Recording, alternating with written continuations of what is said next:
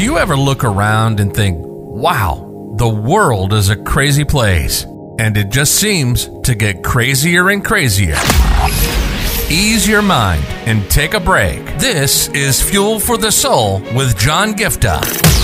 We're a hub for inspirational Christian sermons, practical keys for Christian living, and Christian discussions and interviews. You'll be inspired to live the life that you were created for. Your host is a top-ranking podcaster, best-selling author, world record holder, aerospace engineer, life coach, evangelist, and founder of John Giftah International. Welcome to Fuel for the Soul with John Giftah.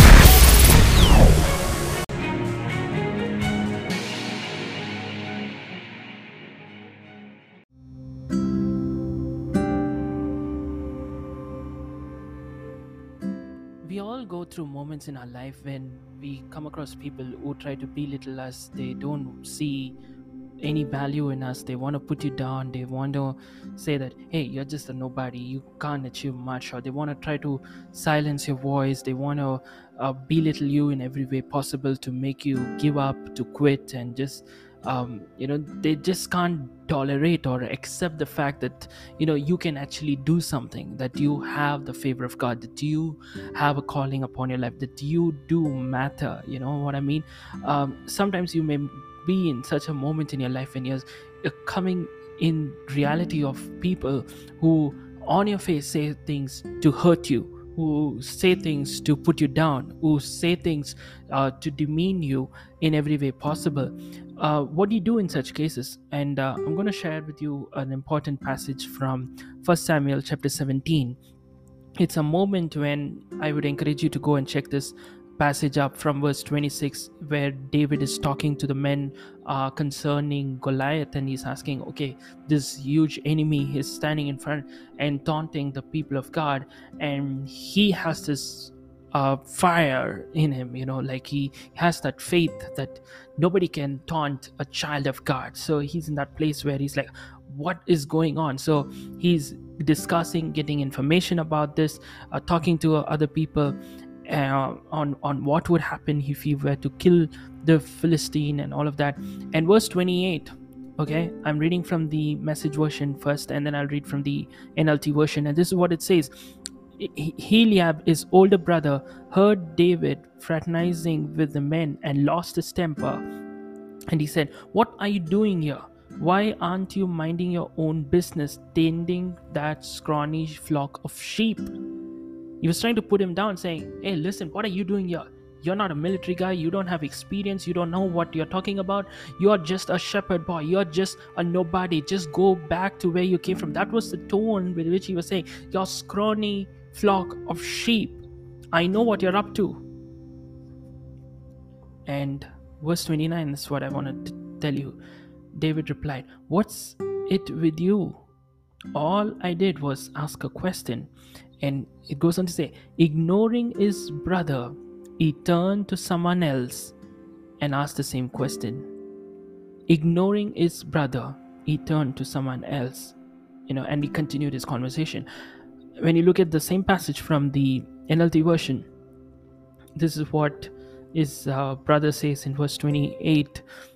Seeing that he was talking to those men, he said, what are you doing here anyway? He demanded, what about those few sheep you're supposed to be taking care of? In the previous one, the scrawny flock of sheep, here, a few sheep that you have. You're not a great guy. You're not a big shepherd having 100 sheep. Also, you're few sheep. That's all you can do. That's all is yours. And what are you doing here? He was trying to put him down. He was trying to demean him, saying he's just a little shepherd. Nothing great can come out of you.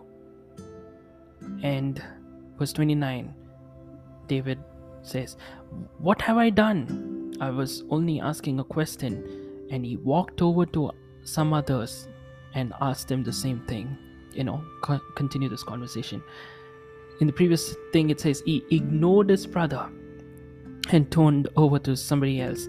In this translation, it says he walked over to some others and asked them and continued the conversation. So this is the key, guys. This is the key. You don't see David standing there and arguing with his brother. You don't see David trying to prove himself. You don't see David trying to convince his brother to accept him, to value him, to like him, trying to get his brother's support and all of that. He was not doing that. He did not say, hey, you don't know who I am. I have defeated the lion and the bear. He didn't talk about all those things to his brother. He only spoke about that to the king. I want to talk about that a different sermon altogether. But here I want you to understand, he did not waste his time trying to argue, trying to win over his brother, trying to get his support, trying to make him be convinced that David had some value and David was doing the right thing, that he was wrong to accuse David in such a way and demean him. But David played it in a very he was the bigger person in this picture, where he simply turned away. He simply walked away. Today, I want you to understand, if somebody is putting you down, you don't have to go and prove your point. You don't have to try to convince them. You don't have to waste your time and energy and emotional strength and emotional energy that you have, fighting and proving yourself to people and trying to make them like you, or, fighting to prove your worth. You don't have to do that, guys. One of the things I do in my life is, even if somebody does something against me and I know that it's against the way it's supposed to be, sometimes people say you should fight back and all of that. There is a place for all of that in certain cases, but for the most part, what I just do is just follow what David did. Just ignore those naysayers. I'm telling you guys, sometimes I've noticed that the people who try to belittle you and all of that, it's not worth your time trying to prove yourself. You don't have to waste your time trying to convince people. The time I spend in convincing people, I could work on my calling. I could work on my gifts. I could do something productive. At the same time, sometimes some people are never going to accept you no matter what you do. They're not going to be for you no matter what you do. So, it's okay to be the bigger person, to the fact that, I don't have to prove myself here. It's not about right or wrong in this case. Let God be my vindicator. You know what I mean? Even wasting the time on that relationship at that point of time, or to allow the relationship to get ruptured by you trying to prove yourself, it's not worth it. Sometimes it's okay to be the bigger person, to say, okay, fine, you know what? Let's just leave it at this. I don't have to prove myself. And at the appointed time, God will convince, God will show up, God will vindicate. And that's the assurance that you and I have as children of God. Amen. God bless you.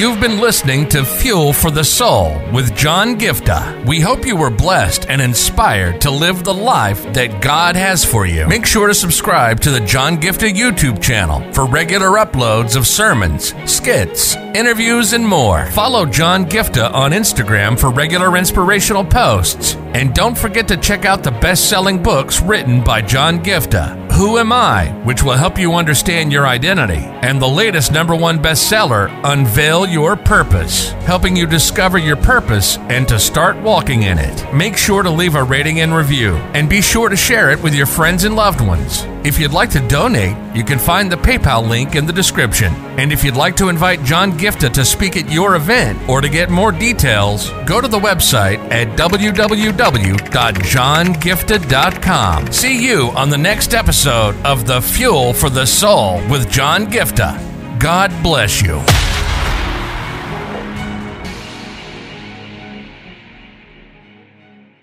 If your heart stops beating now, do you know where you're going? If you came face to face with death now, do you know where you're going?